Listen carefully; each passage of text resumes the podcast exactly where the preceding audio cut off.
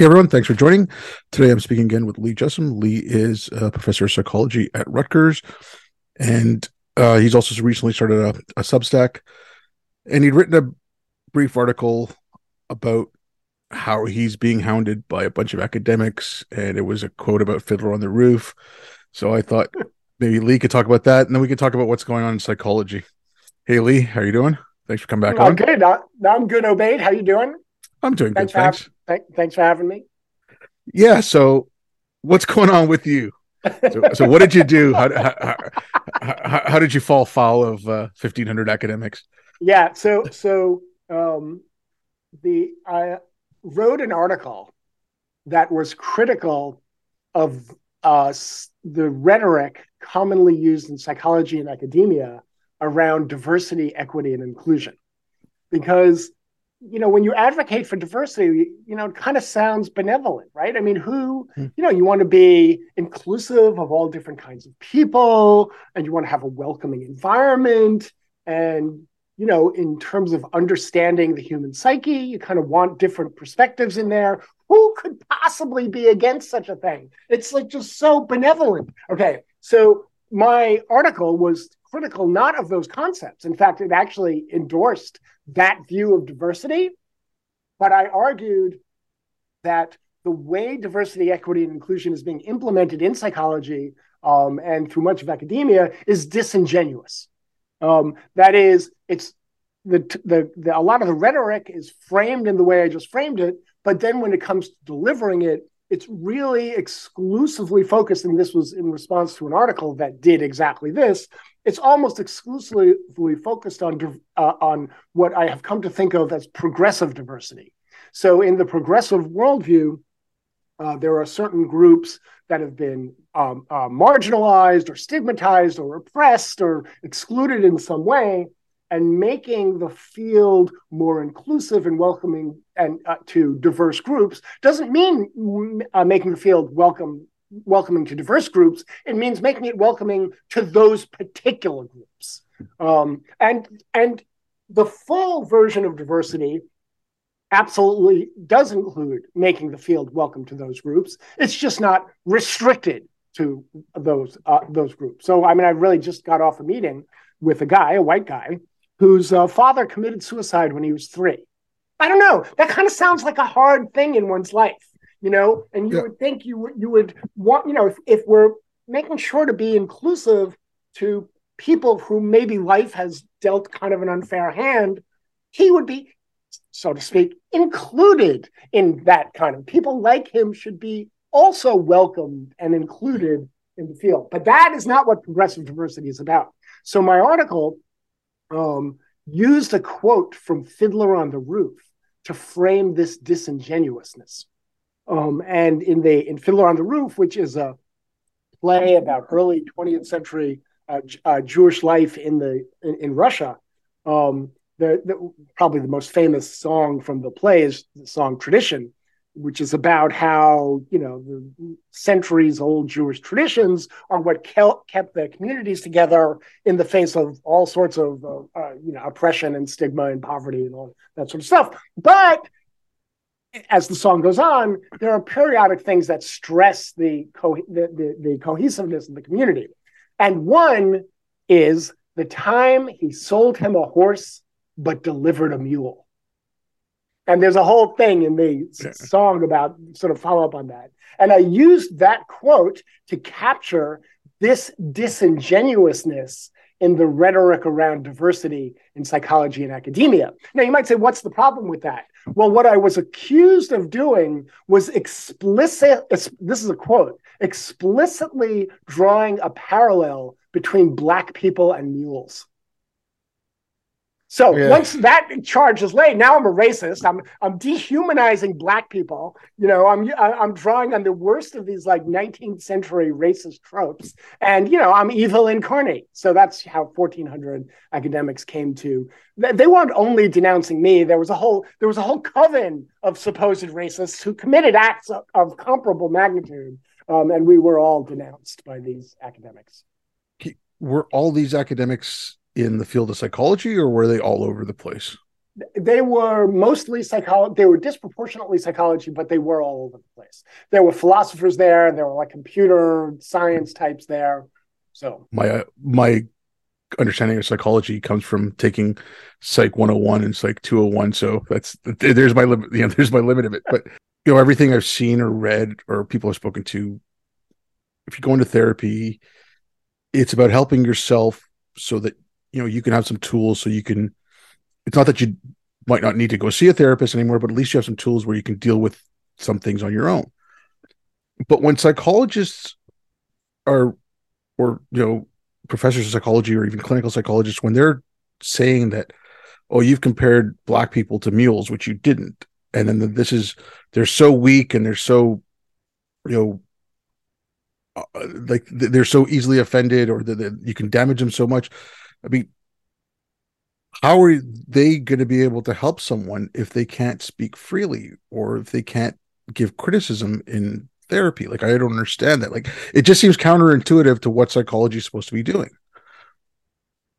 Well i mean i certainly agree with that. Um, I, I mean if if your goal wh- whether your goal is helping an individual person or you know doing something for broader social benefit i mean look i'm a professor i would much rather do a good job than a bad job teaching students and mentoring undergraduates and graduate students mm-hmm. and if somebody has uh, uh, you know good ideas especially evidence-based ideas for practices that can help that uh, my ears are going to perk up um, you know, just because some study is published saying it doesn't make it true, but I'll certainly listen to it.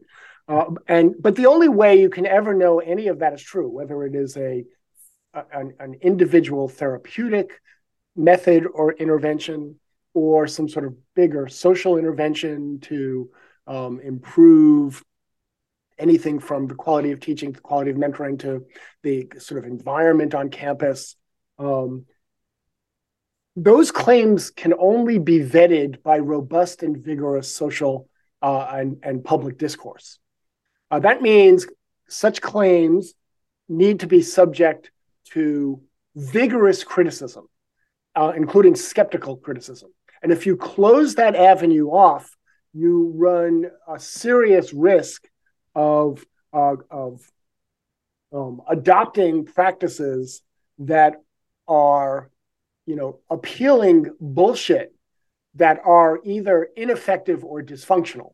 And in fact, um, there is a, really an excellent New York Times op-ed uh, that came out within the last day or two by Jesse Singal.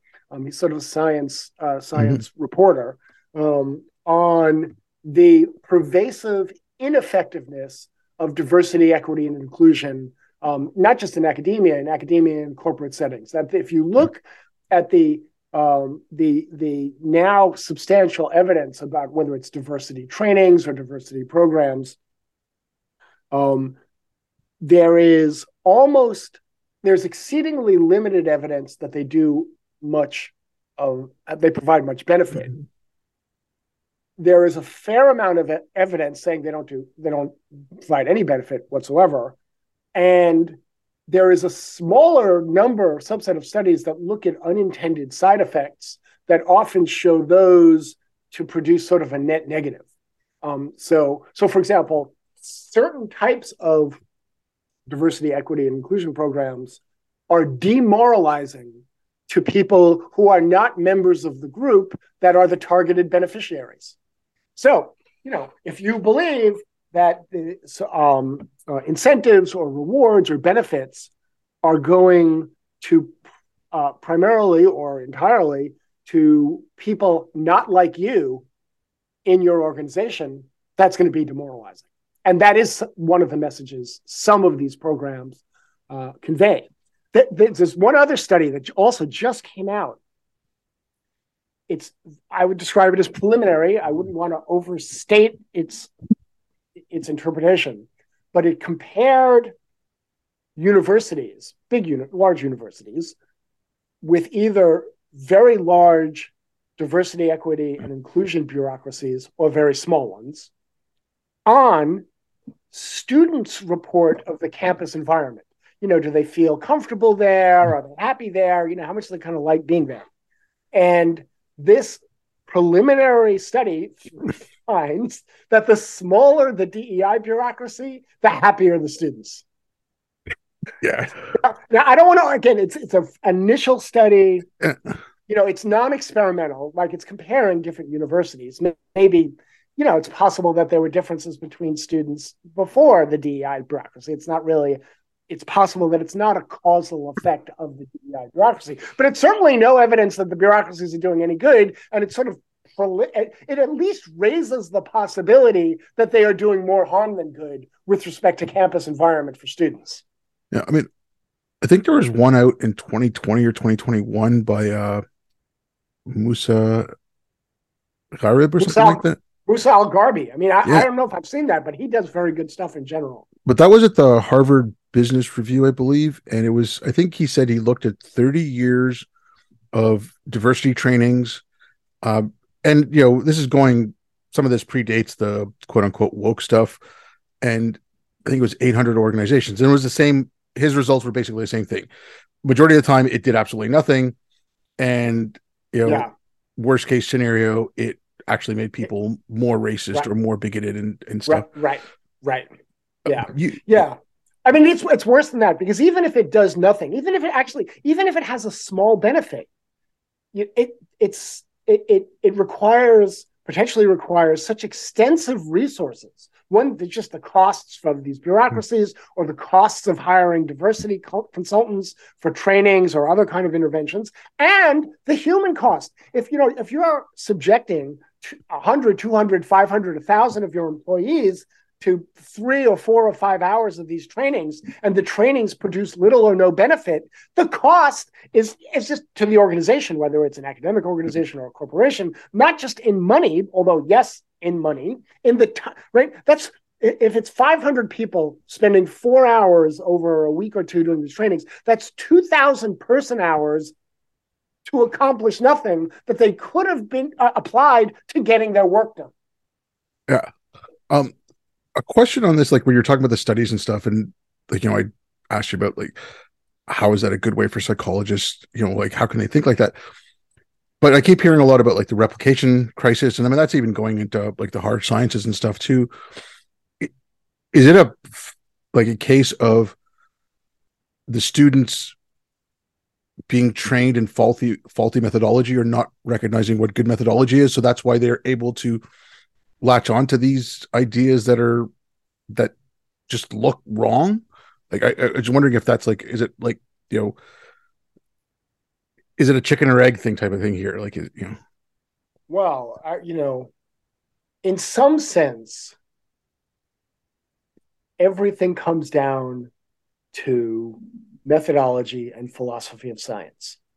Everything with respect to figuring out what's mm-hmm. true empirically right? So it's the philosophy of science is what tells you what methods are appropriate for reaching what kinds of inferences.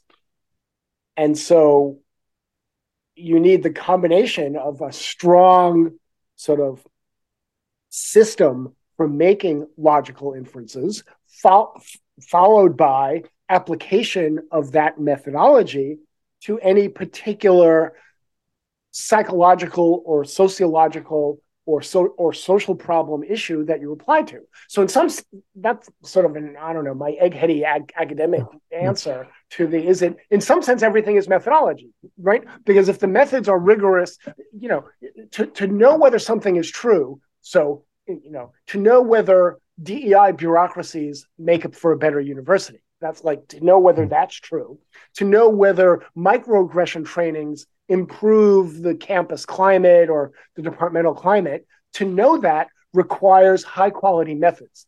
To know what a high quality method is requires training in method statistics and the philosophy of science that glues all that together. So, yes, in some sense, that is the answer. But you know, you were asking what's what's the problem? You know, is it a chicken or egg problem? In my opinion, a lot of people go into the social social sciences politics first that they have political agendas and political issues and they think they know the answers and then the you know the, the the science is then crafted or distorted to advance that particular political agenda. So they kind of think they know the answer up front. Now, in some sense, ultimately, what makes that a problem are the methodological issues, but the corruption of the methods begins with the political axe grinding. Now, you could unpack it by having a very strong training in methods and statistics and sort of philosophy of science, but many people don't have that. And so you get, I would argue, what you get a fair amount of is propaganda masquerading as science. And the prop and, and it's very difficult for a layperson because when I say masquerading as science, you know, there could be experiments, it could be statistics, it's going to be published in a peer-reviewed journal. It kind of looks like science. And unless you have that really kind of strong training, uh, it's very hard to unpack it as basically bullshit. And this is one of the things I do in my Substack is, is I'll take articles periodically that have this sort of veneer of scientific credibility, and I'll show you know there's no reason to believe any claim in this article. Um, so, but but that is hard. That's not an easy thing to do.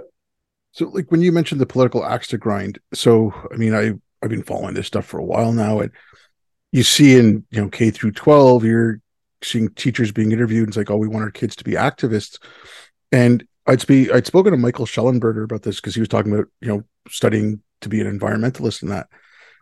And it's to me, it seems like kids or students are being taught to be an activist instead of being taught the subjects. Okay, you want to learn environmental sciences, you learn meteorology, learn, you know, actually get expertise in your field and then use that expertise to further your activism. But now they're it seems like they're taking their activism to further their field, which and they know nothing about it.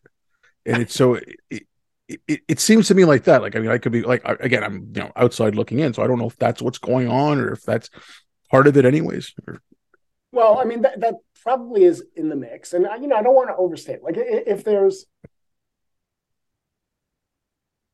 if a scientific finding is really well established and it's around a problem, then it it does become reasonable, I think, for a person to I would agree with you. First, develop the expertise that is required to understand the nature of the problem, and then also want to do something about it. Mm-hmm. Now, you know, environmentalism is is kind of interesting. I mean, the you know the big thing there is global warming. Although it's not only global warming, it's you know preservation of natural areas and and and you know kind of related to global warming, but not exactly the same thing as the dramatic decline in you know biodiversity. There's also you know more and more species are are both going extinct and on, on endangered, and you have precipitous population declines all of that, as far as I know, I mean, look, I'm a psychologist, I'm not an environmentalist, my, but my understanding is kind of a layperson reading that stuff. I think most of that is really well established. So for a person to come along and say they want to do something about that is not unreasonable. But then, but to to to to to um, to become an expert on what to do about that probably requires developing expertise in psychology, sociology, and public policy. You, you know, you, you can't become an expert on that just by becoming an environmental scientist. Because yeah, you can document that the world is getting warmer or that, you know, there's certain species are in decline, but that tells you literally nothing about the best policy avenues for coping with that. Nothing. And no matter how many PhDs you have in, biology and environmental science, you might have some good ideas, but you have no more expertise on public policy than anybody else, unless you actually have expertise on public policy. Yeah. Okay. I mean, I can see that. But again, like, you know, you've done a bachelor's in, in whatever meteorology, then you do a master's in public policy and you can marry the two, but at least you've got a background in what you're talking about. Yeah. And, yeah. You know, it's because it just seems to me like this is all self-defeating. I mean, I'm, I'm seeing it now more and more in STEM. I mean, there was the one thing that came out yesterday. Uh, it, it was mathematics, but spelt with IX at the end. and I haven't seen this. Oh, it's it's just insane, and it's. I mean, the the woman who put it out, she also uh, believes that rocks are living, and I mean, it, it's just it's off the wall. But you know, okay, I mean, I, I, took math. I, I went up to Cal too. There's a lot of work to be done, and if a teacher's wasting time on this kind of nonsense, like the class is not going to catch up. I mean, when it comes down to this kind of stuff, like the, like the woke nonsense, the my biggest issue with it is you're not dealing with the issue. You're not dealing with the primary issue. So, you know, I think in the United States, it's what something like 65% of the kids graduate high school can't read and write at grade level. And yeah, I think it's, yeah. I think it's like in the 80s for mathematics. And it's okay. So fix that problem. But they're so focused on so much other stuff that you're not, you know, kids still can't read, still kids still can't, you know, do basic mathematics. And it's, it's like, okay, well, if you want kids to believe your propaganda, because that's what I'm going to call it, at least teach them to read so they can read it. you know, but I mean, it, it's kind of self defeating. I, I, look, I, I, look, I'm not an expert on K to 12. So, but, but I, I completely agree with the sentiment that, that what K to 12 should be about is, you know, de- developing, uh, you know, a set of core skills, you know, right. So, so yeah, I mean, math skills and not like reading comprehension and writing and scientific skills. There's no reason you can't do mo- that. Most kids can't be well, well, there are lots of reasons, but there's no good reason, in my opinion, that most kids can't be exposed to a seriously rigorous curriculum at some point. So, so, and that that is more valuable than turning them all into little political activists. That's completely true. At the, you know, at the university level, you know, you have, you know, this this infection by political activism. You know, it's kind of not completely, but partially replacing sort of rigor and merit. I mean, I'm working on a paper now titled A Defense of Merit in Science with a fairly large group, 20, 25 other collaborators. Um, but the reason a defense of merit in science is warranted is because normal um, indicators of merit are, are being, you know, sort of corroded and discarded. I mean, it's not completely gone, but, it, it, you know, and being replaced with things like diversity, equity, and inclusion you know, yeah. and even if you can make a case for DEI, I think there's a non-absurd case to be made. You know, if you're doing something on chemistry or psychology, really that should be evaluated on the basis of the quality of the science, not the identities of the authors. I, that strikes me as really kind of ridiculous. Um, so it's even worse than that because you know, kind of like this recent denunciation that sort of opened this, you know, this this this podcast. Um, the political movement to advocate for DEI is having downstream consequences that are corrosive to academic freedom and free inquiry. So, you know, the most recent case, more far more extreme than anything that happened to me, was the professor who got fired for in an art history class showing this medieval masterpiece that, among other things, depicted an image of Muhammad. You know, and she did it with this warning. She told the students she was going to do it. She recognized that, you know, this might be forbidden for some of them. She told them that it was optional, that, you know, you could, you know, mm-hmm. um, exclude yourself from participating in the class. So she did everything right in setting this up. It's an art history class, for God's sake. It is a master. It, the, the painting is a masterpiece and she got fired uh, allegedly on grounds that it was Islamophobic or making students unsafe or whatever yeah. the hell it was. Oh, and it was the DEI office that powered that powered this and just and justified this. So you have this corrosion of academic freedom that is, I don't think I don't know whether it's intentional or not, but whether it's intentional or not, it is clearly an effect of this sort of growth of DEI type stuff throughout academia. And one solution, this is your K to 12 comment, is where I was going with this.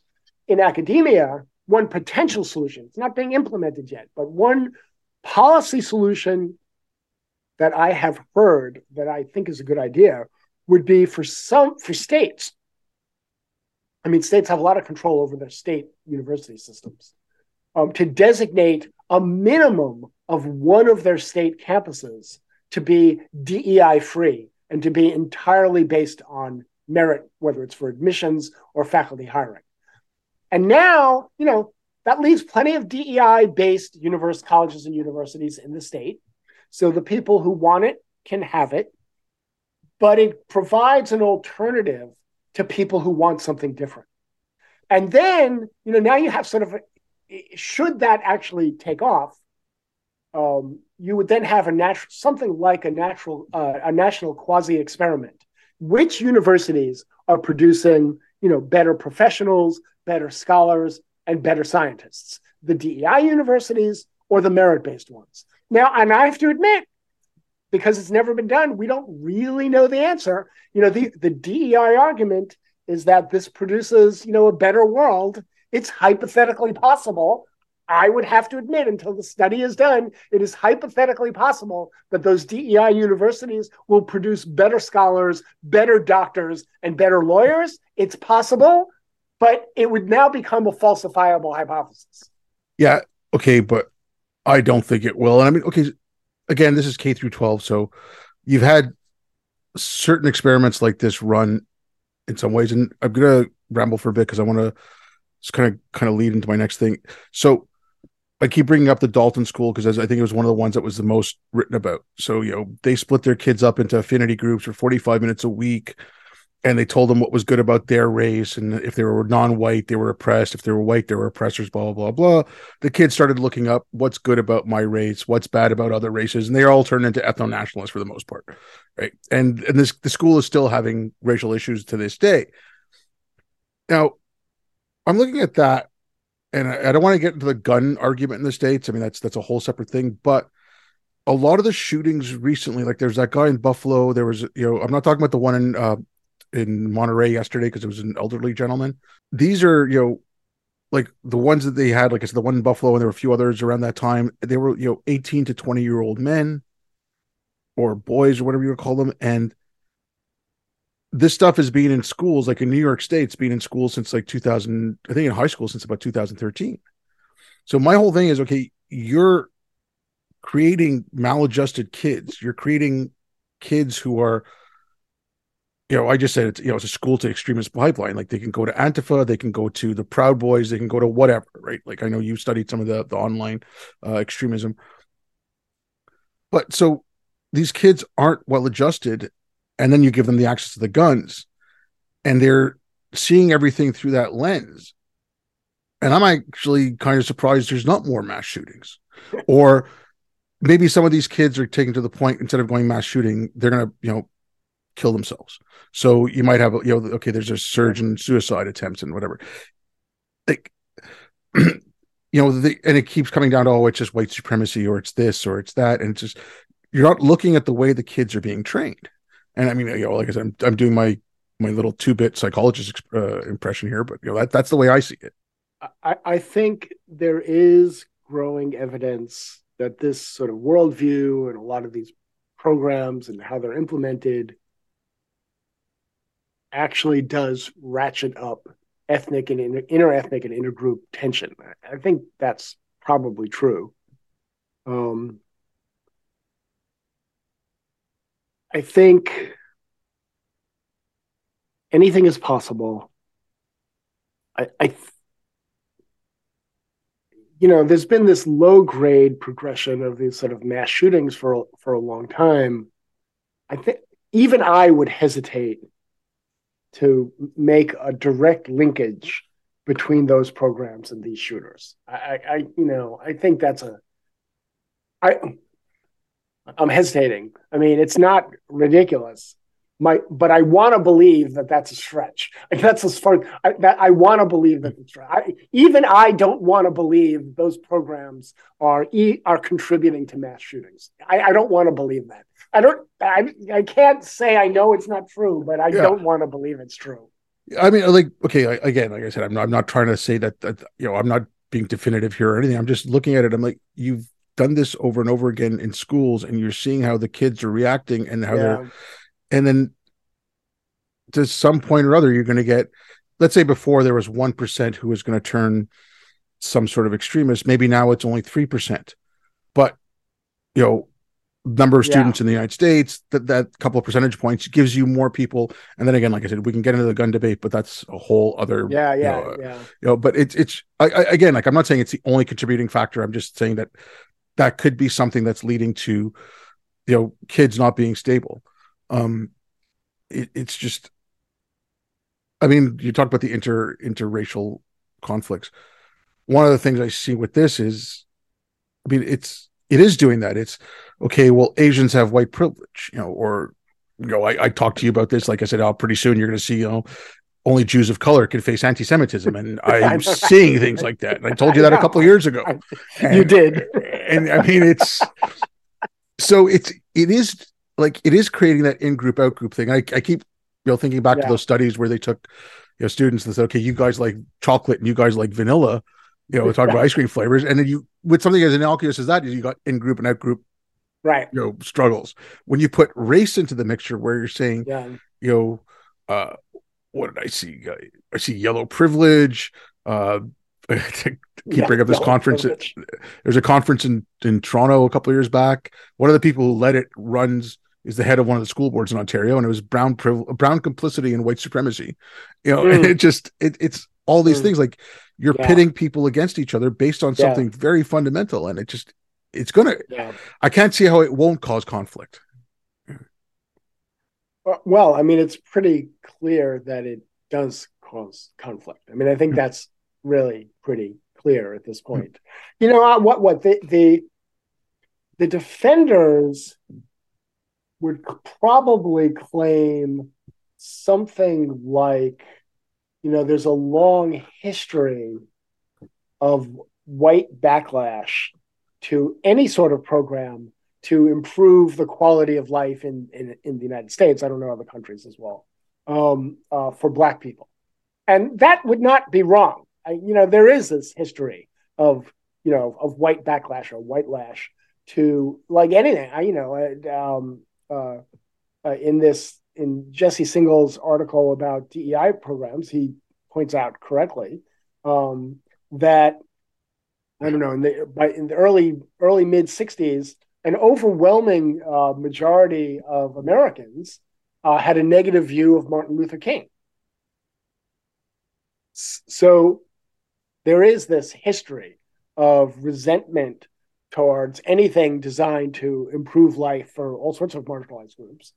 Um, and they would argue that that's what's going on with the DEI programs and the the, the, um, um, sort of ethnic studies and all that kind of stuff. But I think they're wrong. I think they're you know they, they, they're not completely wrong. There may be an element of that as well. Uh, but if the idea is that the only reason conflicts are being ratcheted up is because people resent improving conditions for people from marginalized groups, I think they're wrong. I think they are oblivious to the um, the us versus them mentality um, and some of the really sort of virulently um, hostile language and rhetoric that is emerging from advocates of that stuff. So um, there's just article after article in the peer peer reviewed journals on you know whether it's toxic ma- masculinity or parasitic whiteness. You know these are not. This is not rhetoric designed to improve anyone's quality of life. It is just degrading demonization rhetoric. So, duh, that that creates conflict. I mean, okay, for like a lot of this stuff, I okay, like I have it in my government. Like right now, the Canadian government is teaching.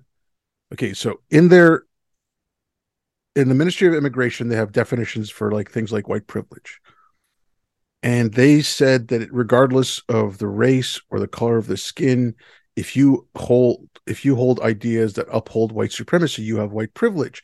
Now, we're teaching our foreign service and our diplomats, you know, that stupid thing from the Smithsonian, like, you know, love of the written word and blah, blah, blah, blah, like all that crap that's whites.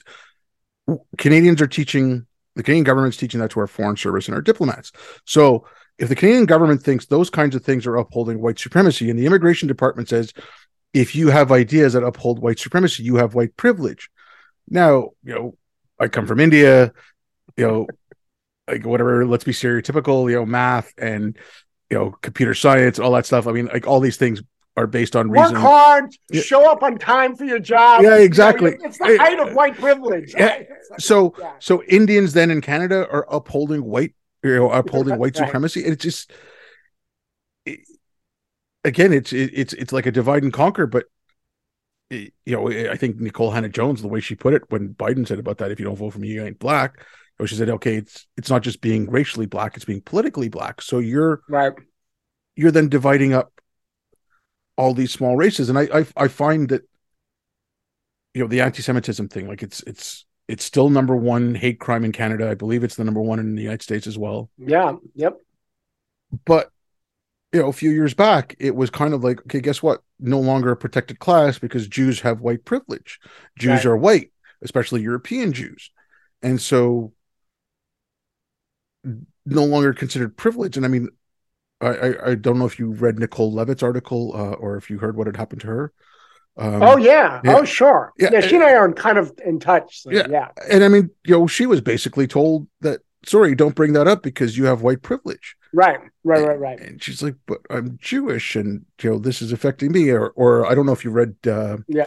david bernstein's new book uh woke anti-semitism yeah I have it. I've read part of it. I mean, he's been on a tear, but in part, it was a reaction to his experience of stuff very much like what you just described Yeah. for Nicole Levitt. i mean oh, yeah. Like, uh, uh, my government for christ's sakes we they hired a guy who okay he became a naturalized canadian citizen he keeps calling canada a colonialist country blah blah blah you know like all the the woke nonsense right he's now living in lebanon i believe he got hired by the canadian government he was paid $150000 to teach our national broadcaster anti-racism and the guy was a raging anti-semite i mean Oh, I remember that. Yeah, I saw that. Yeah. Yeah. Yeah. Yeah. Okay, And I mean, th- they're Yeah. saying, "Oh well, you know, we we vetted him." I'm like, if you vetted him, what, and you didn't see that, either you agreed with it or your vetting's lousy.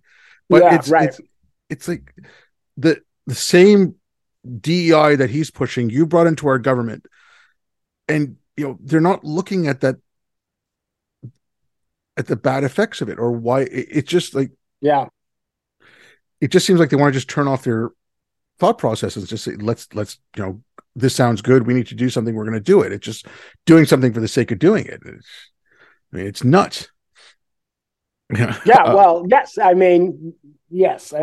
Yes. It's uh, it's propagandistic. It's Orwellian. You know, and and it is. I mean, this is one of the reasons I was interested in becoming a social scientist many decades ago was the potential to be able to answer questions like this with actual hard scientific data, social scientific data. You know, does the DEI program work? Does, you know, such and such an intervention have such and such a, an effect? What I naively at the time, I had no idea about the extent to which political axe grinding could just could distort scientific claims. I mean, I just, you know, when, when I was whatever, 24, 25, 27, learning how to do this kind of thing, it just was not on my radar the extent to which that was possible. And it's because, you know, part of that is for many things, people don't think they need data. You know, so I mean, that was sort of the point of Singal's op ed was that, you know, these programs are being pushed by people who just believe in them and who make persuasive arguments and lead other people to believe in them. And, and, you know, it's rare that anyone comes along and tries to evaluate whether they have any effectiveness. It's not that rare because there's now enough studies, but over over enough time there are enough studies to begin to do that. But but but even though there are studies able of doing it, pe- most people, when discussing this sort of thing, in, including people who are psychologists who should know better, don't look at the data. They're like persuaded by, uh, you know, the the benevolence of the argument or something like that. okay, talking about data and stuff because i know you did a lot of work on implicit bias and you were like debunking it quite a bit. And a lot of this stuff is based on implicit bias. So i mean like its foundation is wrong. So how are you getting you know if you can't question its results, I mean that's another thing I hear. Like, oh well, we've got this data. It's like, oh well, the data is racist itself. The methodology you used was racist. Just you know, another one. But if you want to go into like the the implicit bias and how that works with this, that would be kind of interesting to hear. Yeah, well, so I mean, I just gave a partial a, a talk that included that. The the, the impl- there's implicit bias of science, and then there's implicit bias as inter- intervention in political rhetoric. So, and they're connected, but they're not the same thing. I mean, I would say that the scientific work on implicit bias has been primarily, it has been most effective at influencing the, the political rhetoric around these issues. Whereas establishing anything that's actually scientifically true, it's been far weaker at. So there's been a great, okay, let, let's, so just for your listeners, I don't know how much people know about implicit bias. Implicit bias, it, there's no consensual definition in psychology as to what implicit bias is. If you look, if you track down 10 or 15 articles, you'll probably find eight or nine def, d- different definitions and seven or eight articles that don't even bother to tell you what they mean by the term. But shorthand, it's something like unconscious racism or automatic racism or knee jerk racism. That's kind of what people seem to think it means. Um, but there's been a great walking back over the last 10, 15 years so of almost every claim made about implicit bias. So the workhorse measure for claims about implicit bias is the implicit association test. Without going into lots of technical detail, the implicit bias, uh, the, the implicit association test provides no information about anything any regular walking around person would recognize as bias. What it what it tests is how quickly people respond to certain categories. Now, you know, speed of response to a category is not anything like racial bias or gender bias or any other kind of bias you can imagine. It's just speed of responding to categories. Now, you know, whether so so one of this is because it's because those responses are very fast the presumption of the originators of the test was that this was unconscious that people didn't you know it, it all happened so fast they have to make these judgments um, so fast that it couldn't possibly be conscious which i you know this is one of the silliest arguments i have ever heard. It, it you know or the silliest presumptions because almost never articulated in exactly that those terms. But as you know I'm an avid tennis player. I'm not as good as I used to be. You know, I'm 67. I've slowed down a little bit. But when you play tennis, you're not playing unconsciously. You're trying to win the point, right? Which hmm. means, you know, if your opponent hits a good shot, you're trying to keep it in the court and not make an error. And you're trying trying to hit good shots so that they miss the ball, right? Now, sometimes in tennis, you come to the net you know, this you and you volley. Even at my amateur level, there were guys who could rip the ball 80, 90, 100 miles an hour. If you're at the net, that means you have, I don't know, like a third of a second to, to take your racket, move it, identify the trajectory of the ball, move your legs to get there, and then get this, you know, kind of small racket head on the ball. Like a third of a second. And yet, at my level, most of us are pretty good at doing that, actually. Now, if you don't play tennis, it's actually very difficult to do. But if you do it a lot, it's actually, you know, it's difficult, but it's not that difficult. So none of that is unconscious. You know, it's like, yeah, there's the ball. I'm not like sitting there performing calculations. Oh, my my my opponent uh, hit the ball at a 23 degree angle. He hit it at approximately 84 miles an hour. Therefore, I have to take one and a half. No, of course, no one is doing that. It all happens instantaneously, but it's not unconscious. So, in the same way, it turns out that if you explain to people what the IAT is and how it works, and you ask them to predict their scores, they're very good at predicting their scores. So there, there's nothing unconscious about implicit bias, despite the rhetoric around it. On top of that, its predictive validity, you know, how much it predicts discrimination is controversial. There are some large scale studies finding it does, it predicts minimally. There's some finding that it predicts certain things better than other things. That's an unresolved issue. But you might, some people would claim, and I'd be one of them, that, you know, there've been tw- 25 to 30 years worth of work on, on implicit racism on, and, and implicit bias and if after 25 years we haven't resolved how well, it, how, how strong its predictive validity it is, Houston, we kind of have a problem with the construct and measurement of implicit bias. Yeah, but, and then it just goes on from there. It just goes on from there. So, but didn't also uh, what's her name, uh, Nazanin Banaji or something like that? Maz- Mahzarin Banaji. Yeah, I mean, like she had the IAT thing at Harvard, but I thought she came out a little while ago saying, you know what, you're using this wrong. You're not doing what I said with it. Uh, I thought she well, said that. I could be wrong about that. Yes, no, well, that's true. They, they Banaji and Greenwald, who are like the two sort of founders and foremost proponents of it, um, uh, came out very clearly. This is a while ago now, five, six, seven years ago, saying that people shouldn't use the IAT to diagnose individual racism. So that there's too much unreliability in the method and too much unknown about it that for example corp- corporations when i don't know doing implicit bias trainings with their employees or deciding who to hire they shouldn't use it as a diagnostic tool to figure out well we shouldn't hire this person because that person's a racist because that would be an inappropriate use of it it's it's so the the measurement is so crude and unreliable that no one should reach that kind of conclusion so yeah, they did walk that back. Okay, yeah, no, I was just curious about that. Um, now, academia as a whole. Now, I mean, I've I've been harping about this, and ever since I came back from overseas, the one thing I was harping about was overcorrections. I'm like, you are going to get overcorrections, and now uh, I keep thinking back to like Hitchens always talked about a man for all seasons. And he talked about that one scene where Roper said, you know, I'd burn down all the laws in England to catch the devil. And Thomas More turns out, like, what are you going to do? and I'm seeing all these overcorrections happening. And it's like, okay, but you've gutted your institutions that provide you sense making. You've gutted your defenses.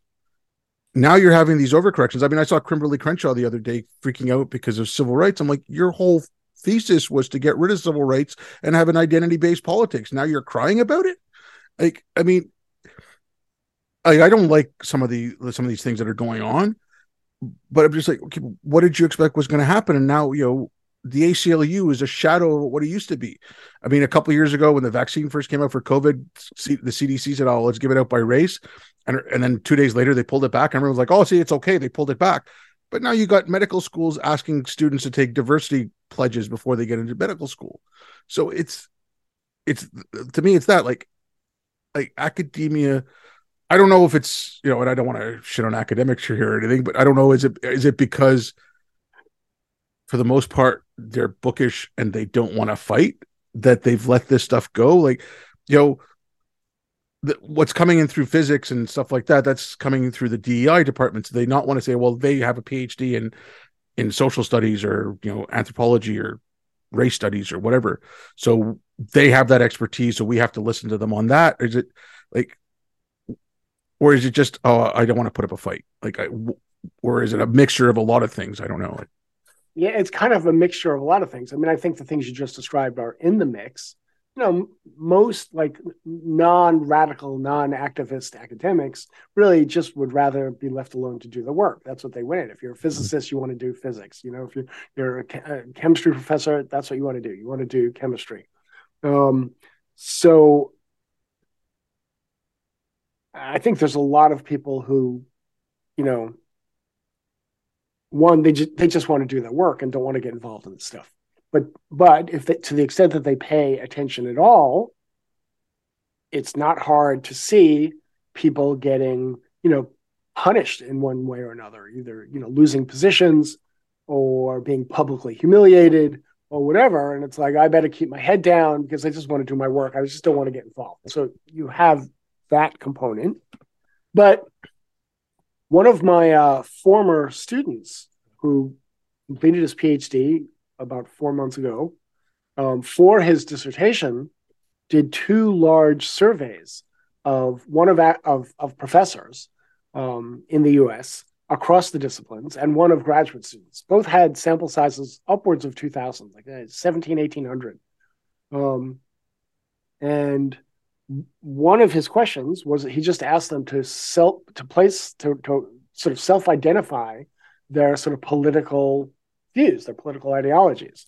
And among the faculty, 40% self identified as radicals, activists, Marxists, or socialists. That number was almost 60% among graduate students. Jeez. So th- these are very, very high numbers of people on the far left.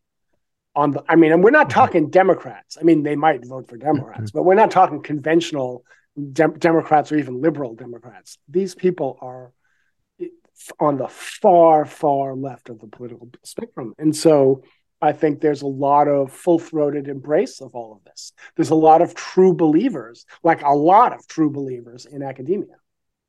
Yeah, I mean, you're talking about the sciences and stuff. Uh, there was a case in Montreal recently, I think it was last year. He was a professor of chemistry and he put in a request for a grant. And when he said he was going to be hiring people based on merit, because he wasn't going to be hiring on a diversity thing, he didn't get his grant. I mean, and you know, and Pat's South Asian. Pat's from India, and like you know, so they're like, oh well, you know, you're you're advancing white supremacy. It's just like you know, and he was the same thing. Like I'm doing, I you know, he's a professor of chemistry. They were doing a research project. He wants chemists. He wants people who know what they're doing in yeah, chemistry. Right. I don't know what branch of chemistry it was, but you know, he, yeah, yeah. which you know, to me that makes sense. Like if I'm if I'm running that, that I want people who know what they're doing. Yes, you might want some administrative types or whatever to help you, you know, like you said, like help get grant funding or you know do presentations or whatever. But you need chemists, and so uh, to me, it's just like okay, we're again we're gutting oh, our institutions. Okay. Yeah, Kendi has won in academia. Kendi has ah, won. Oh, yeah, You're either a racist or an anti-racist. So unless you are actively fighting racism, say by hiring people on your grant mm-hmm. for diversity-related criteria, then you're a racist. And of course, we can't give grants to racists now, can we? Okay, I mean, again, this goes back to like how are I, I know like the, the the skewing of you know who's Democrat, who's left, who's right, whatever.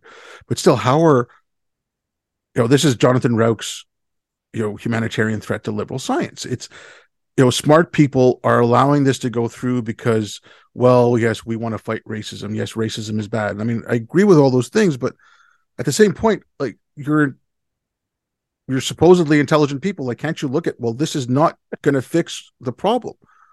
And it, it, it like I, I i was talking to greg lukianoff recently and i said you know i don't care if university has a chair in alchemy. If they want to put up a chair in mm-hmm. alchemy, go ahead. But that chair in alchemy cannot then dictate to the chemistry department how to do science. And the same thing should be with, yeah, you know, like all these courses where you have like all these people going back into the administration, all these people going back as like DEI officers, whatever. You can't have these nonsense, you know, fields setting setting policy for the university. And uh, the, I, like I don't see how I, I I'm still baffled by how that happened. So am I. I mean, that's really the short answer. It's like many of these fields are non-empirical.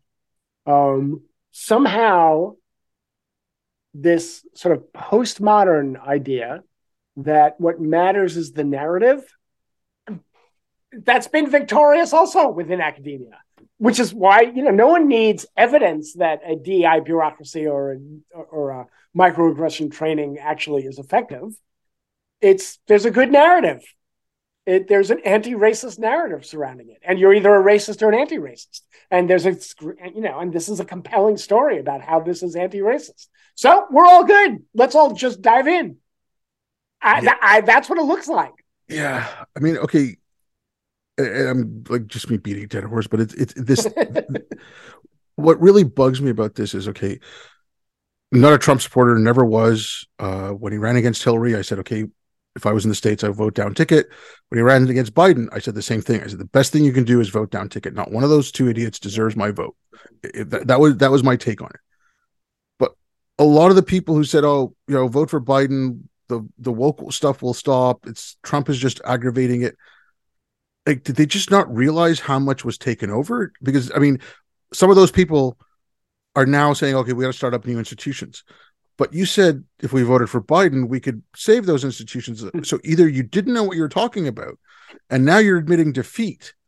But it's it's like I'm like I still keep going back. Like you wasted four years under Trump. I, I think academia was lost by 2016. I think you know journalism was lost by 2016. But you might have been able to start shoring up some of your other institutions. But again, like Trump was an insane moron, and you know I can see why people want to focus on him. But at the same point, a lot of these people also started off, oh well, you know, Trump got elected because of people were pissed off at what was going on on the left. So instead of fixing their side, they fixated on the Orange Menace, and I see them doing the same thing now with you know, oh well, we won in the midterms, or we you know we did well in the midterms, so let's focus on how DeSantis is worse than Trump and blah blah blah. I'm like, why don't you fix your side? Why don't you make your side more electable? Like, you know. Uh, yeah, well, there's there's good evidence for all of that, um, and uh, Actually, Andrew Sullivan had a very nice piece after the election where he pointed out that what you had in the elections are widespread rejections of extremism.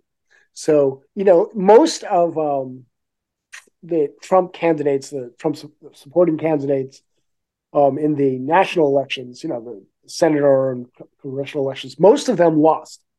But what Sullivan pointed out correctly was that in many of the more local elections where uh, say school board members were up for reelection after implementing critical race theory inspired type policies you know dividing mm-hmm. students by race and confessions of white privilege and all that sort of stuff um, they all they almost all lost also because people hate that shit so so what you had in the electorate is this widespread rejection of extremism on the left and the right Okay, so on top of that, Thomas Edsall, who's a New York Times writer, um, has this very nice essay. I don't remember whether it was in the Times or somewhere else, showing you know there are different Democratic uh, um, congressional caucuses or groups designed to elect Democrats, and the far left ones have had extremely limited success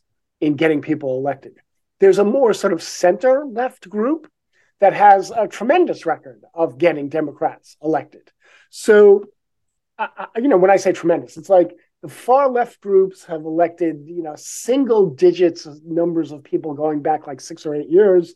The the center left group, I don't remember the numbers. It's something like they've won 35, 40 elections, you know, in contested districts in, you know, in the same period in the last six or eight years.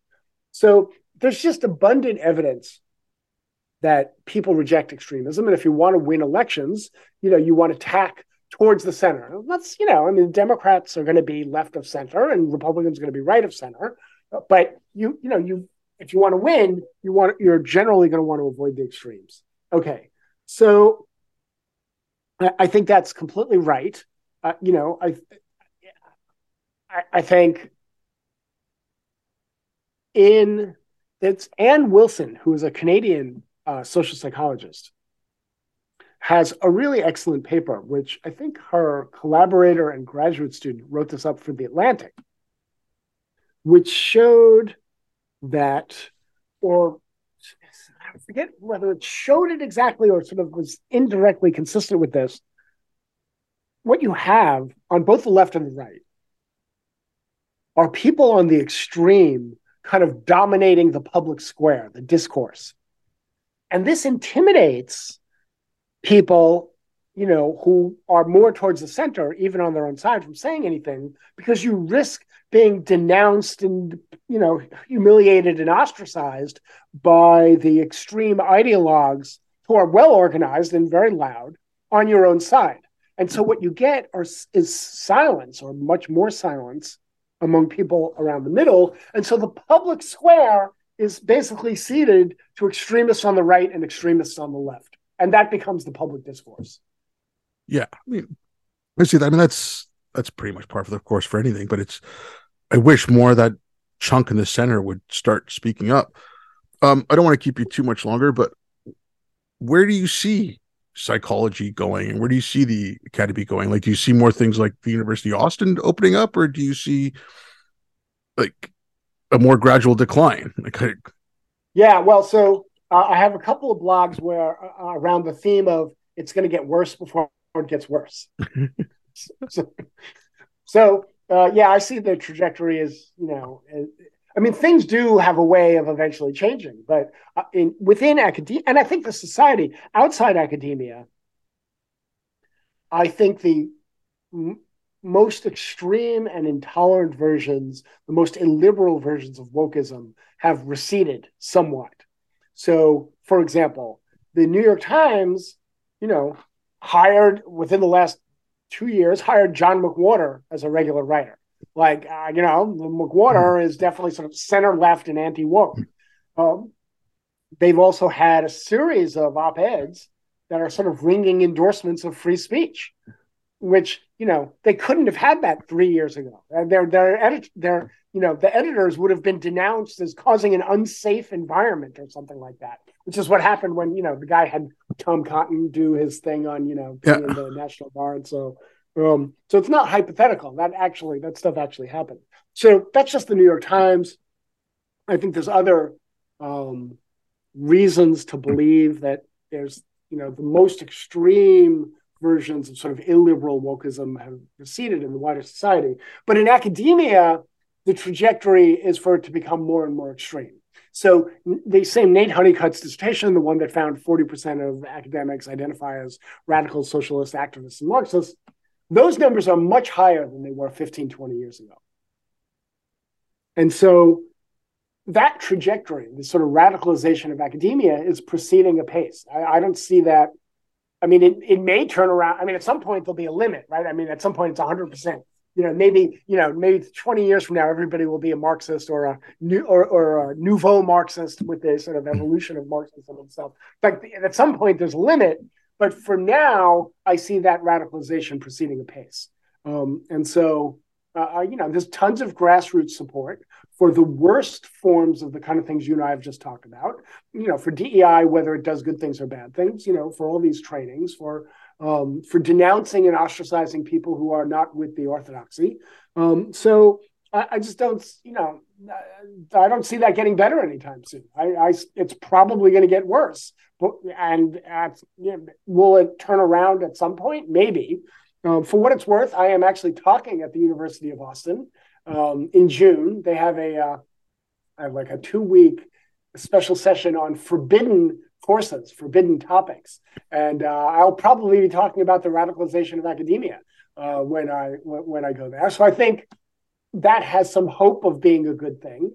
Um, a bunch of us within academia have formed the Society for Open Inquiry in the Behavioral Sciences, which is meant to be a refuge from all this nonsense.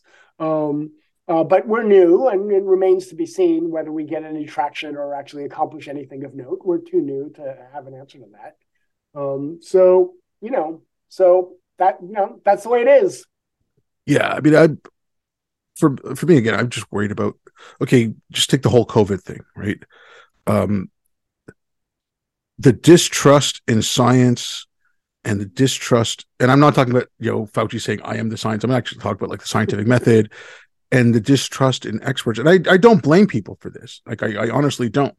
It, it was self-inflicted damage, and you know when you have doctors telling you not to go to church, but at the same time saying you can go to a BLM protest, when you have the city of New York and the state of California telling contact tracers not to ask people if they went to BLM protests, like this kind of stuff, like, yeah, I can see why you don't trust these people. And you know, you need a strong academy, you need a strong set of sciences, you need a you know, you need experts people can trust and it's just I, I don't like blaming everything on the internet. I don't like blaming everything on social media, but it's you know yeah, no, no, no, no shit. Someone's going to some asshole on YouTube because you know, like I said, you've got Fauci on 60 Minutes saying, "Well, I'm not going to tell people not to go to protests," but he's telling people not to go to Thanksgiving dinner.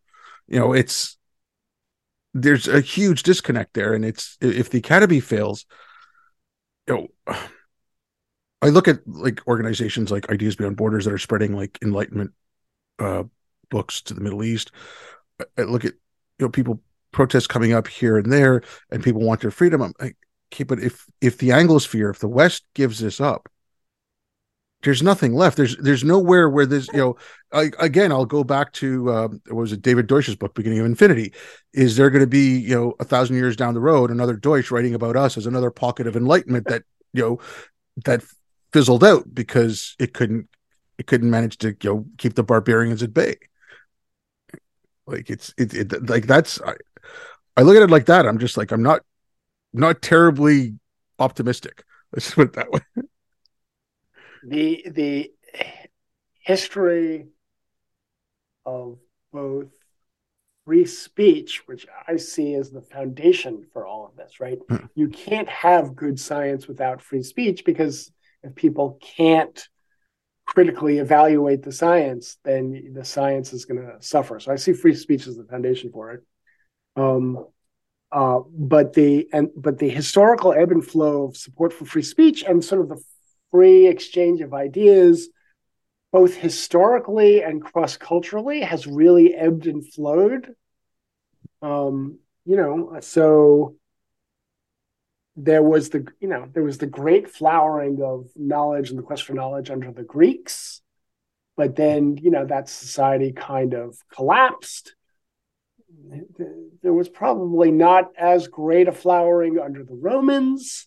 After the Roman Empire collapsed, sort of the next great wave was actually under the Arab Arabic empires, um, uh, which you know, even though the rule, you know, the sort of monarchic like rule was kind of authoritarian, some of those authoritarian rulers were kind of like, well, long as you don't challenge me, you can say and do pretty much anything you want. And so you actually did have this sort of great flowering of the sort of search for knowledge and, and, and exchange of ideas. And then that kind of fell by the wayside. Then you had the European Enlightenment, and you know, we're uh, for I don't who the hell knows, Obaid. Yeah. I have no idea. We could be at the end of the Enlightenment and heading into 500 years of darkness. And you know, maybe the next great flowering is going to come out of Sierra Leone. I, I, you know, I have no idea. Yeah. No, it's it's like I said, it's just things like that. But you know, oh, just one quick correction. Like when you mentioned like the the, the Islamic, like the golden age of Islam, technically it wasn't the Arabs though it was North Africans, and the only Arabs that were really involved were from Iraq and uh, you know then Persians in Iran.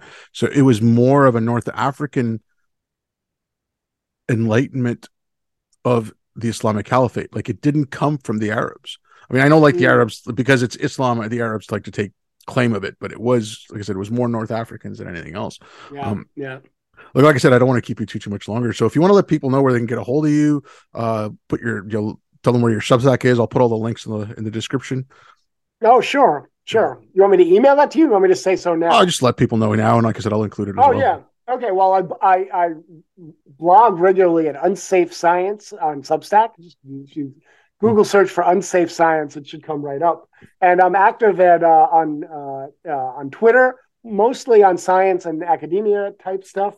At uh, Psych at you know Twitter at Psych Rabble. Okay. Well, thanks a lot again, Lee. It was good talking to you, and uh, you know, hopefully, you can do it again sometime in the future. Uh, um, you know, there's enough crap going on, Obaid, that I am sure our paths will cross again. So, thank you. All right, thanks a lot, and thank you everyone for listening.